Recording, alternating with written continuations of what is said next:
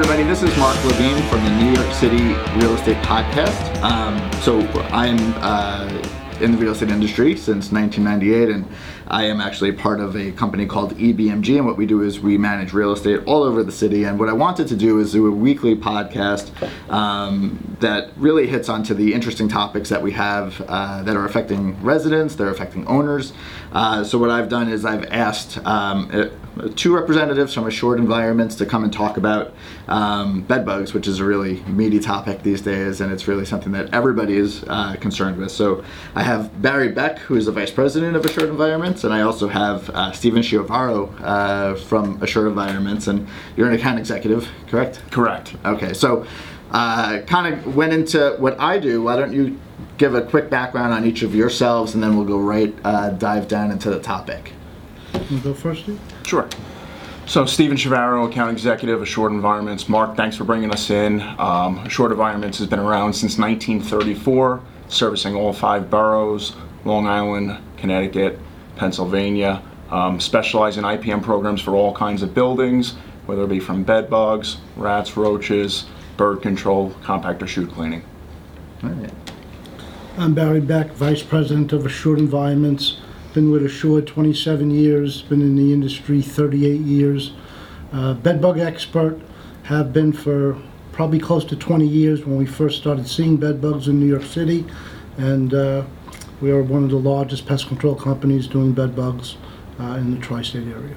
Yeah, great. So let me just start off by saying if anybody wants to send any uh, emails to us, uh, you could do so at nycrealestatepodcast at gmail.com and we'll answer them and maybe something will come back to you as well for a question and answer for uh, extermination. And bed bugs is so interesting and it started for me, I think the first experience that I really had a bad bug was uh, 2009 when I took over a building in Brooklyn and I was just about to take it over and what they said was, can you step in a few days early? We're having this issue with uh, bedbugs and it was about an 80 unit building and I didn't realize the extent of what I was walking into. So there was one apartment on that top floor that they couldn't get access to, which we'll go into later, um, how we could get access into it. But they delayed, delayed, delayed. So the problem was we were coming in and we didn't know what we were going to be looking at. We didn't know the extent of the infestation. But because of the time issue, out of 80 units, we had 40 units that ended up with bed bugs. So um, that was really like a trial by fire for me for bed bugs, and it really was like, okay, this is a topic that if it ever comes, it's like a code red situation.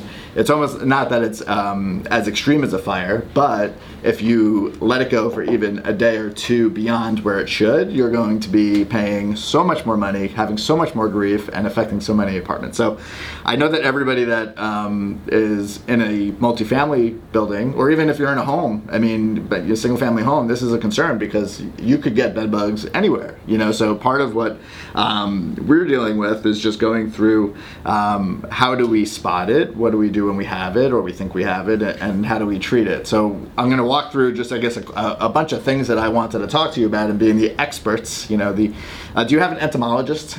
Yes, we have, uh, we have two board certified entomologists and three uh, associate entomologists. Okay, so what, what's their role? When, when do they step in? When you have something that you don't necessarily know what it is, or are they there to double, like, confirm that what we're seeing or what we think we're seeing is what it is? Well, bed bugs are easy for professionals to identify.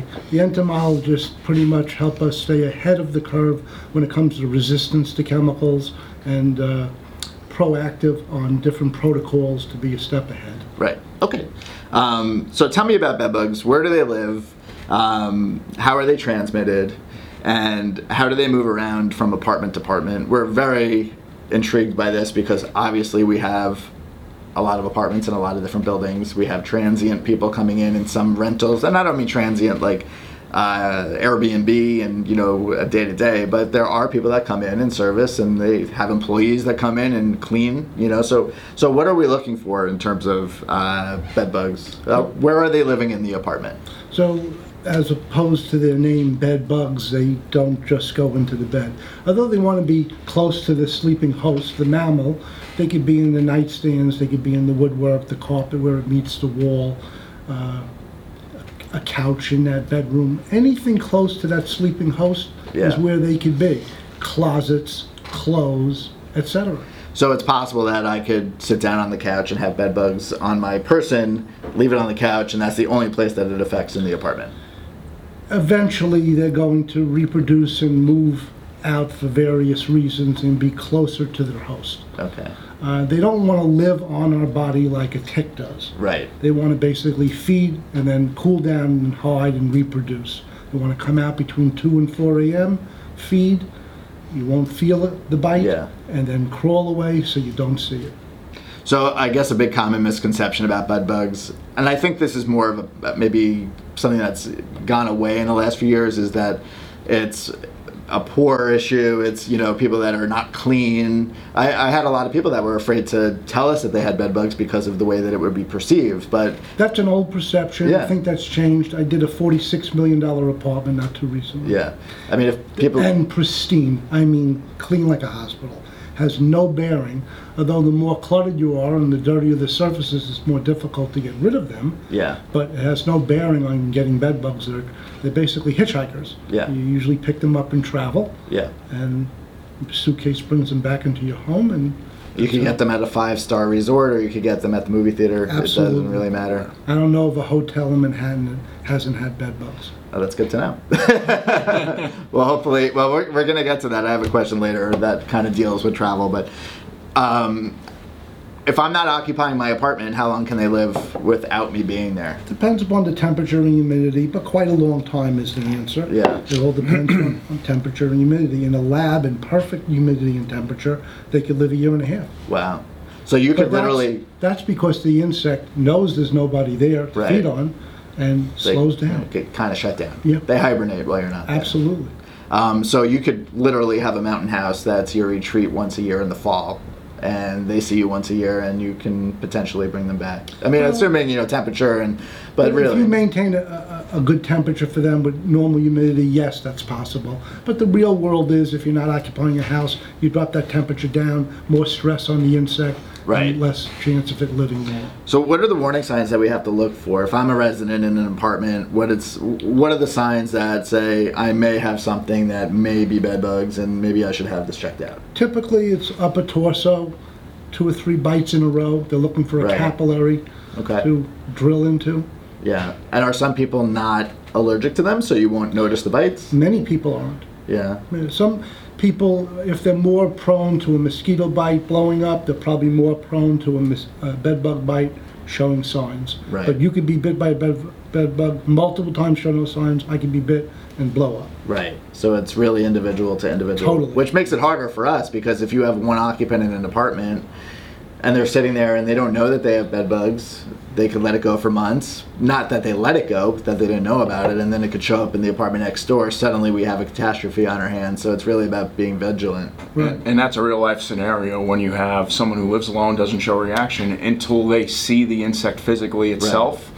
And it's a very small insect. It's not something you just blatantly see. So Right. if you're seeing them then on a regular basis, you're probably talking about a problem that got more pronounced.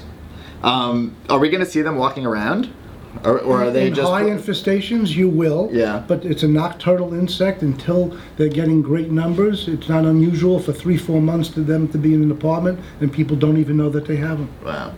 So I guess this brings me to as a manager of real estate, you know, we handle for different buildings, we handle it for either the boards if it's a co-op or a condo, or we do it for the landlord on their behalf if it's a rental building. So from my perspective, what tenants should do is always uh, call and write as soon as you um, think that you may have an infestation because it's going to get that ball rolling as quickly as possible. And in the worst case scenarios where you have a landlord or you have somebody that's not responsive, uh, 311 will say that you should call them and 311 will bring in somebody to check on it. But that's always the last, you know, case. Uh, that's really the last resort that you should be going to. Um, so a typical response to a complaint from our side, and you guys could kind of shed some light on this too. we- The way that we operate is if you're in an apartment that has signs of a bed bug, we always send in um, somebody to inspect. Um, so the question becomes do we inspect by dog or do we inspect by visual or is it a combination of both is there a reason that we should be doing one over the other or maybe we shouldn't be doing one you know by itself What would you recommend if if I'm calling you and saying, okay, I think I have a bed bug um, infestation in one particular apartment or more? Should should we have the dog? I mean, I know the dog is upfront a higher cost, but I'm I guess I'm worried about. I've heard false negatives in the past. You know, that it's obviously you're going through. People have pets. Um, what would you recommend in that case? Well, we do recommend the canine. They're very efficient. Uh, our dogs are fed. They're not starved and uh, only rewarded if they find bed bugs that could possibly push that dog in the wrong direction. Our dogs are fed normally. They're rewarded with play or with a treat uh, when they find bed bugs as a normal course. Uh, they're very efficient. Um, we have a policy in place that if a dog indicates that there's a presence of bed bug odor, but the people are not getting bit, then we push for the physical inspection. We want to Right. find that insect. Yeah. Uh, So it's very efficient in doing multiple units canine inspection. To do a proper physical inspection is very time consuming, Yeah. you know? You have to pull apart everything there. You have to go in between the You have to clothing, Take off the the sheets and the comforter, you really gotta look at that mattress box spring and Yeah. frame, and it is time consuming to do a proper inspection. Okay. Um, so I guess I have two parameters there. So one is I get an individual call from one person that I think has bed bugs. We send in the inspection. So that's the hard play for us is do we do the canine versus the physical because it's one apartment. But then what we do is if there's a positive, we do a circle around the apartments and we kind of matrix it out and, and just are tracking the apartments until we find that there's no more bed bugs surrounding so we could stop it. That's a standard of care. That's Yeah. good. That's Okay. practice for sure. And that I think would make more sense to do the canine because we're getting more value for the dog for the cost. I'm not saying that it's not valuable, but Right. it is when you have a small. Let's say you have a small building that's only 10 units. You know that's a high cost to absorb per unit if it's a, a co-op or a condo. I mean it's less so on the the rental side because the owner is paying for it. Um, Right, you but the price does traditionally. come down because the dog is so efficient. Right. And if the dog indicates that there's the presence of bed bug odor on the right side of the bed, that physical inspector, assuming that tenant doesn't have bites, Right. can go right to that point Yeah. and pinpoint and not have to, once we find bed bugs, we got to treat. So you don't have to, Right. you know, tear apart the place. So now that we've um, we've got a positive, so what we say is to the resident, now you have to prep, right? So can you walk me through the normal procedure for how somebody properly preps? And I understand that if they're not properly prepped, a treatment isn't worth anything because if if they're not if they're not containing the problem the way that you're telling them to before they come in and treat, I think that we're just going to have a relapse because it's going to allow it just to kind of keep spreading. Cooperation is essential. You want to go step by step? Yeah, so I mean, some of the prep will include um, all garments running through, through a heat cycle, making sure it reaches a temperature, which generally speaking, if you put in a dryer, half hour, it's going to reach that temperature, bagging and sealing of that. Making sure, again, critical areas around the bed, around the frame, your desk drawers, especially if they're wood, that's a very good spot for this kind of an insect. Presents a lot more cracks and crevices Nightstands. nightstands as well. Uh, so it's important making sure that those steps are vital. Uh, anything leaning against the wall, we want to have full access to all baseboards and throughout the dwelling. mattresses are really important to not drag through buildings, right? I've, Right. I've seen mattresses being dragged, unsecured, unwrapped. Um, now, An uneducated, uneducated tenant believes they get rid of the bed, they got rid of the problem. Right. Of course, we know that's not Yeah. the case. They are easily saved by treating and putting them in casements. Right. There's no reason to get rid of a thousand dollar mattress. Right. Because you had bed bugs. yeah. Uh, and the box spring also. And I'm sure that a few years ago when this came about, uh, came about, and it was really an epidemic. Probably around 2011, 2012 was when we started seeing like New York City push out a lot of the bed bug literature and really try to educate tenants. They started. I think it was around that time that they started finding people for putting out mattresses on the curb without a proper casing. So Right. And, Now, and the hit on before, if you see a mattress on the side, never take it. there's some angles we want to cut to save a few bucks. Probably not one of the ones we Never want to touch do it, never that take regard. it. Exactly. There are some states that actually require you to cut the mattress in half. Oh, really? So nobody takes it. I Oh, that's remember good. a lot of uh, cities in Maryland had that as an ordinance. Yeah. ordinance. So you recommend beyond the mattress, even just if you have an infestation, leave everything in the apartment. Don't trek it through the building. Don't put it in the basement. Don't put Don't it out on the away your street. furniture. Because somebody is just going to pick up and Right. be an unwitting host, you Right. know, for this, and it's just going to keep spreading. But like you hit on before, going through the hallways or the elevator with that infested piece of furniture, a mattress, a box spring, they're gonna fall off. yeah. and they're going to go right into another apartment. So that should be a, a very important part of communication with tenants to Right. make sure, stop, don't take anything out, call management. So I have an infestation. I don't, but let's pretend. I'm starting to get itchy. This happens whenever I have open I meetings. have that effect on people. Whenever I know, whenever I have open meetings about bed bugs specifically, I think half the population in the building by the end of that meeting is itching, and I'm still I'm right there with them. It's a, definitely a psychosomatic thing. Yes. Um, so if I have bed bugs and I'm being treated and I'm prepped properly, I could choose, or my landlord can choose, or the managing agent can choose hot versus a cold treatment. Um, are there different price points for each? And if, regardless if there is, which do you recommend generally speaking?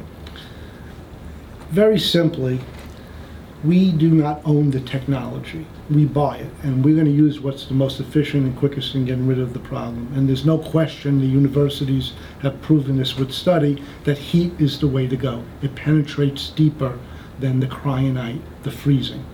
We only use cryonite when mandated by a certain institution, and I think all we have left using cryonite is hospitals, uh, because you could be back in a room in virtually minutes, but it doesn't penetrate well, so we don't prefer to use cryonite. We prefer to use our steam units Mm-hmm. or heating units, depending upon, there's many different procedures for Right. bed bugs. And what's the typical turnaround time for retreatment? Because it's not always just the first treatment and done. We You leave recommend a 14-day follow-up. Okay. And you don't test, obviously, because there could still be live bugs that will hit a, a dog test, right? After the first treatment. So you do Mm-hmm. First treatment, We you wait 14 treatment. days, second treatment, and then how long after that would you recommend that we have a, a dog or a physical inspection after? I would recommend a couple of weeks. Okay.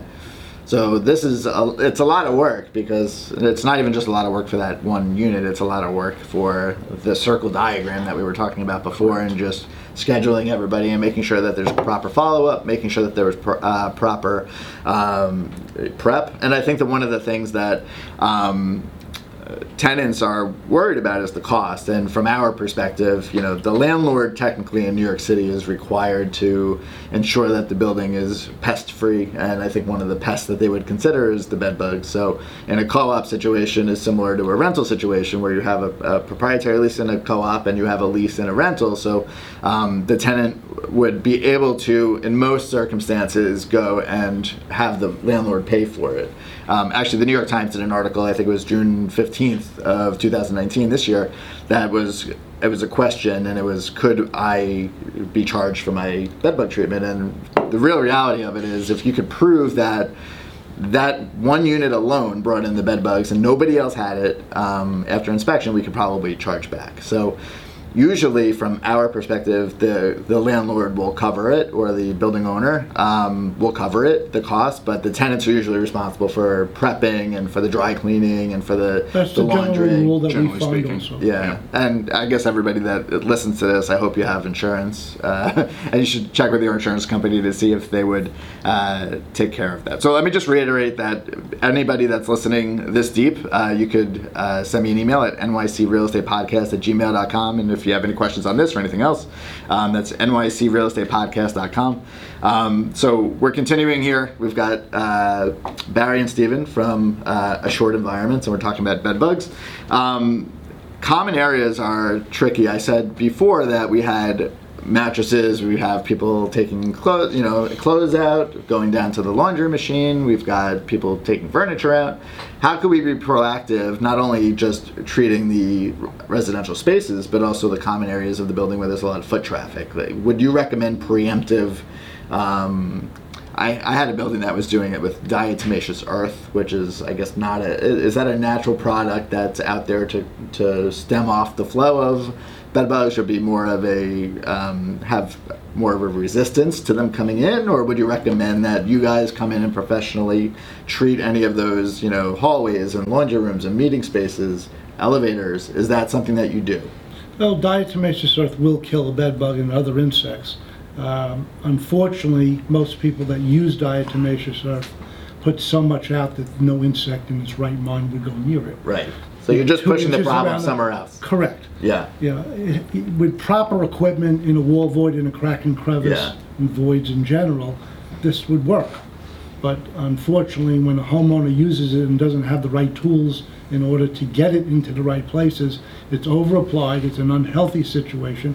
I would not recommend it in your hallways. Sometimes a, a management company will come to me and say, well, we're redoing our hallways, do you re- recommend carpet or a, a tile? Tile. Yeah. Yeah, so if that, if the bed bug was distributed in the hallway, where would it go? Right. Between the wall and the edge of the carpet. Yeah. The high, they want to be, nocturnally, they want to be seen. Yeah. They want to come out at night. A smooth surface, this is one of the few insects that walks on its nails and doesn't get good footing. That's why if you find them in the bathroom, it's usually dead because it ran in place, couldn't get footing, or a kitchen. So the smoother the surface, the better it is for management. Okay. And as owners, um, we should be proactive in making sure that any crevices, cracks, openings in the apartments also are sealed, right? That's so, practice. yeah. Any other ways that you could think of that bed bugs or other insects would get through from apartment to apartment? I guess it would be through plumbing pipes. It would be through electrical Right, outlets. so the better logically that they're sealed, the less Yeah. that they're going to be able to travel. Right. Your public areas per se, your, your basement, your compactor chute, those are not areas where bed bugs are going to hide and proliferate. They're Right. not going to do well. They want to be close to a sleeping human. okay. That's And fair. people ask questions about dogs or cats. If there were no humans in the apartment and were just dogs and cats, eventually they would find that mammal. Right. But they do not prefer dogs and cats for lots of reasons. Yeah. It's hard to get to the capillary, they have too much hair, they're constantly scratching. Humans, they feed, they leave. Yeah. It's good.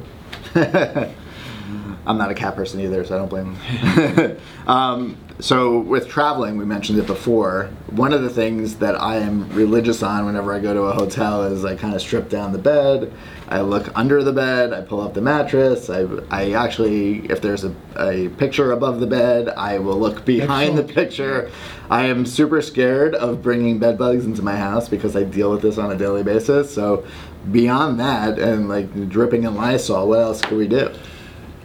Well, You c- good. You could put some of your uh, belongings in the bathtub, in the uh, in the bathroom. Believe it Yeah. or not, just as Barry alluded to, it's a poor area. It's not an area where it's going to thrive Right. on per se compared to near its host. Um, aside from that, doing proactive visual inspections to your materials, Okay. I always. re- laundering anything after you leave. Yeah, like everything should go in Processed that clothing. laundry bag and not leave. Yeah, because whenever I go into a um, whenever I go into a hotel, I never put my stuff down until after I've checked. That's so maybe exactly just- what a professional pest control operator. Oh, really? Absolutely. And that's what we do too. Do you bring booties though on vacation? Is you don't go that far? No I- booties. I, I peel back the sheets, head of the bed. Yeah. I'm looking on the underside of the piping for Yeah. peppering as if Yep. somebody sprinkled pepper. Yeah. If there's nothing there, I lift up the bo- mattress off the box spring looking for peppering, flashlight, check the headboard, nightstands. And then See, I we should have enjoy done this in a hotel room. There's a hotel in the building next door. We could have done that. That's too Absolutely. bad. Um, Next podcast. next podcast. Um, so on our end, there's like lo- local laws that we have to abide by with po- with um, with bed bugs, and a new one came out in 2017. I've, I've done a video on it actually. It was called Local Law 69 of 2017, and what that states is. Once a year, us as owners and managers, we have to reach out to every tenant yearly to see if they had a bed bug infestation. If they did, was it treated? Was it untreated? And we have to kind of capture all of that information and put that out there. So in late 2018, early 2019, that was the first filing. So I have to do that for every single building of ours that's considered a multifamily building dwelling um, that has an MDR. So we're on top of that um, in terms of uh, filing with HPD. So for anybody out there that lives in a uh, multiple dwelling registration, or you have, um, uh, or you're a managing agent, or you're an owner, just make sure. And the way that you have to do it is through HPD online. But if you have an invalid MDR, you're not allowed to do it. So you'll be in violation of two things if you can't do it, because you'll be in violation of the MDR not being valid, and you'll also be in violation of not filing uh, the bed bug registration. And I'm assuming right now you have to know the emergency number on the multiple dwelling registration for a building in order to get access to the record. But I'm assuming they're cataloging all of this information because it's going to be visible soon. So it really behooves all of us as owners and you know uh, managers to make sure that we eradicate as quickly as possible because we don't want to see a 10 unit building that has six units that are infested and it's visible. And not only do you have to file it, but you have to post it. You get the choice when you file it. It could be either um, in a visible place in the building the number of everything, or it could be just on a new lease. So we can uh, we have to give that to new people coming into the building. So it is an awareness thing that we're we're seeing now. Um, so the filing period actually for 2019 is December 1st uh, through 31st. So have we covered everything on bed bugs? Do you feel like we've gotten all the information out there? There's a tremendous amount, and there's a tremendous amount of questions that people have. They read a little bit on the internet and they think they know a lot, but Yeah. a lot of information is very, very uh, old. Yeah. We get the latest and the greatest from the universities. They're constantly doing studies. And our problem really isn't eradicating bed bugs. We know how to do it. It's getting the cooperation from the tenants so we can get access. Uh, and there are those tenants that really slow that process Oh, down. actually, you bring up a good point, and I meant to mention it before, but I have had issues with getting access into apartments, and I've had boards and um, that we deal with on the co-op side where they're like, "Well, can't you just break down the door? It's an emergency." But housing court doesn't consider this a true emergency, and even though you're given like specific guidelines within the proprietary lease or your bylaws, if you're a um, in a condo. You don't necessarily have the right to make this emergency repair without going through the steps of housing court. So if you can't get access into an apartment, you can't break it down for this. It's not a true emergency, even though we may be able to pin the cost of the eradication that we'd have to go through for the other apartments because it's spreading. We may be able to recapture some of that, but we do have to go through the legal channels if if we do uh, have an issue with going into um, apartments. So.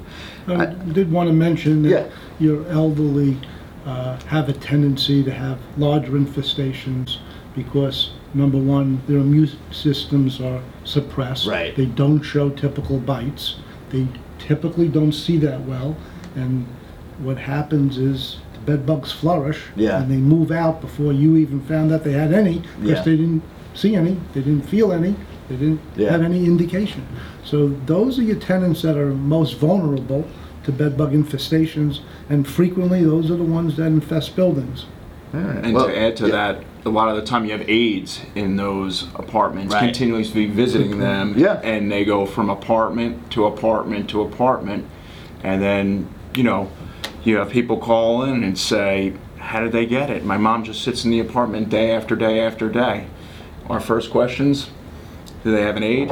Yeah. Yes. You know, you go. not saying that's 100% Yeah. where it originates, but a lot of the time it piggybacks on that.